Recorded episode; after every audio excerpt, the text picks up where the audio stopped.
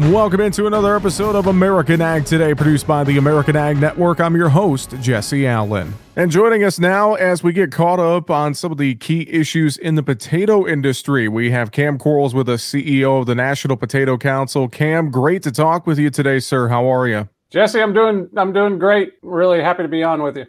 Thanks for joining me, Kam. And we have a lot to talk about. As I mentioned, I want to start top of mind We've been hearing a lot about potato wart, uh, especially on Prince Edward Island in Canada. And I know we've now found a fourth case of uh, potato wart on PEI. I just want to get the latest on this situation. I know that it's something that you're watching closely at the National Potato Council, and it's a, a very scary situation for the potato industry.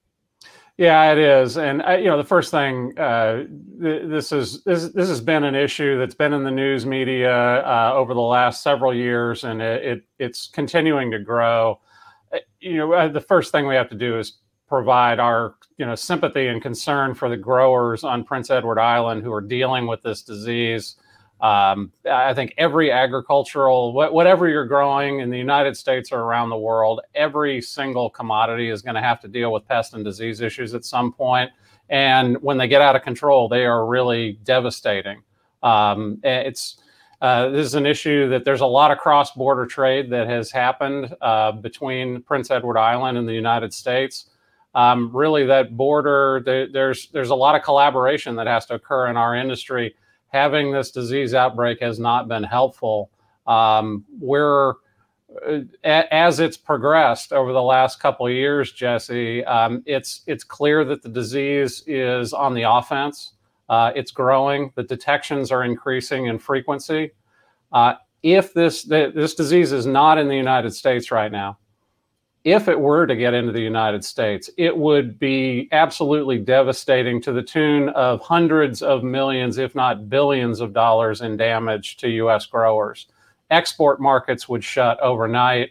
Uh, likely trade between states would be restricted or impaired.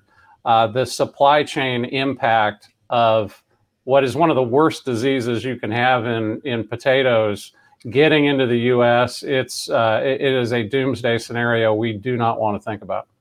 Well, Kam, I know uh, some recent reports out from USDA looking at the status of potato wart, and you mentioned how the disease is on the offensive. What can we do for defense here to try and mitigate it and keep it out of the U.S., Kam?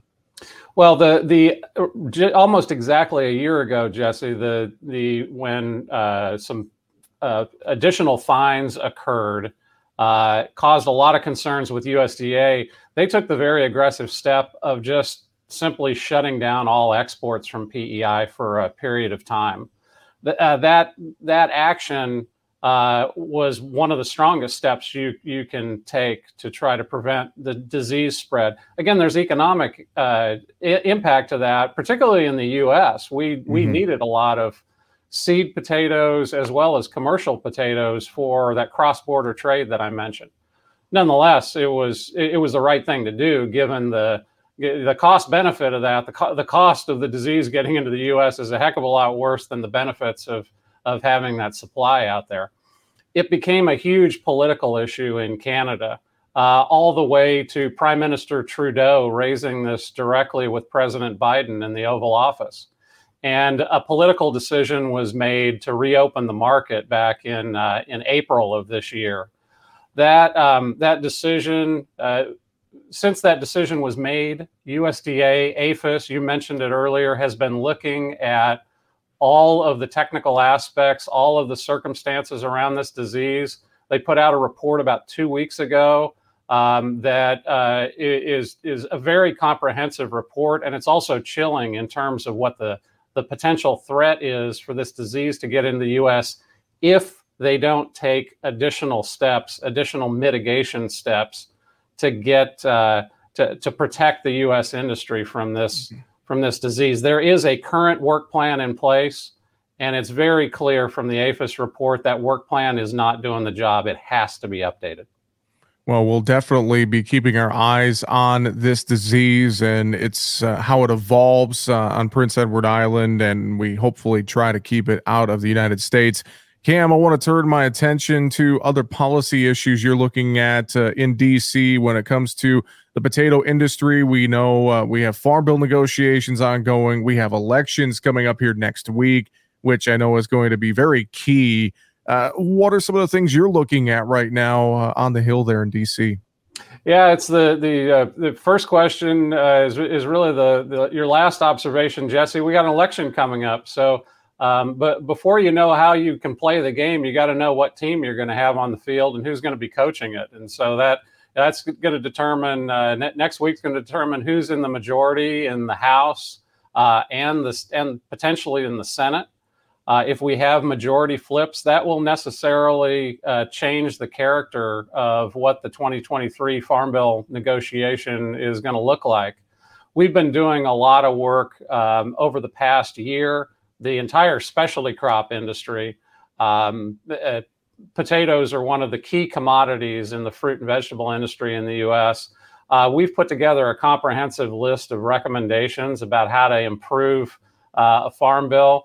Uh, and we really want to sit down with um, with the key leaders who are going to be writing that bill uh, and and and make those suggestions a reality. But the first step there is to is to figure out who's going to be in charge, and that's going to impact things. You know, not not just farm bill. That's going to be tax policy, environmental policy, trade policy, all of those things.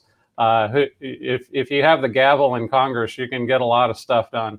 Kam, I know as well the uh, Potato uh, Council uh, convention coming up here at the beginning of the year. Before we uh, run out of time, you want to talk about that a little bit? Yeah, we're we're really excited about that. The Potato Expo, we're we're uh, back live and in person. We actually had a had a live Potato Expo earlier this year. This one I think is going to be our biggest one ever. We've got some uh, three celebrity chefs from the Food Network are going to join us in Denver, Colorado, at the Gaylord Rockies. So right outside Denver International Airport. It will be January fourth and fifth.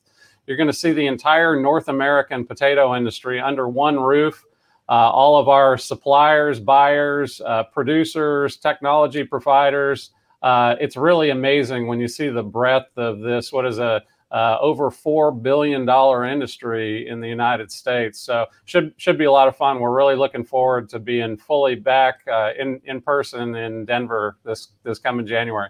Well, I know folks can learn more online, nationalpotatocouncil.org, and we appreciate the time and insight. And thanks for joining us today with that. Kam Quarles, CEO of the National Potato Council. Thanks for joining us. We'll talk to you again soon. Great to see you, Jesse. Thanks for having me. And that's going to do it for this episode of American Ag Today, produced by the American Ag Network. I'm your host, Jesse Allen, wishing you a great rest of your day.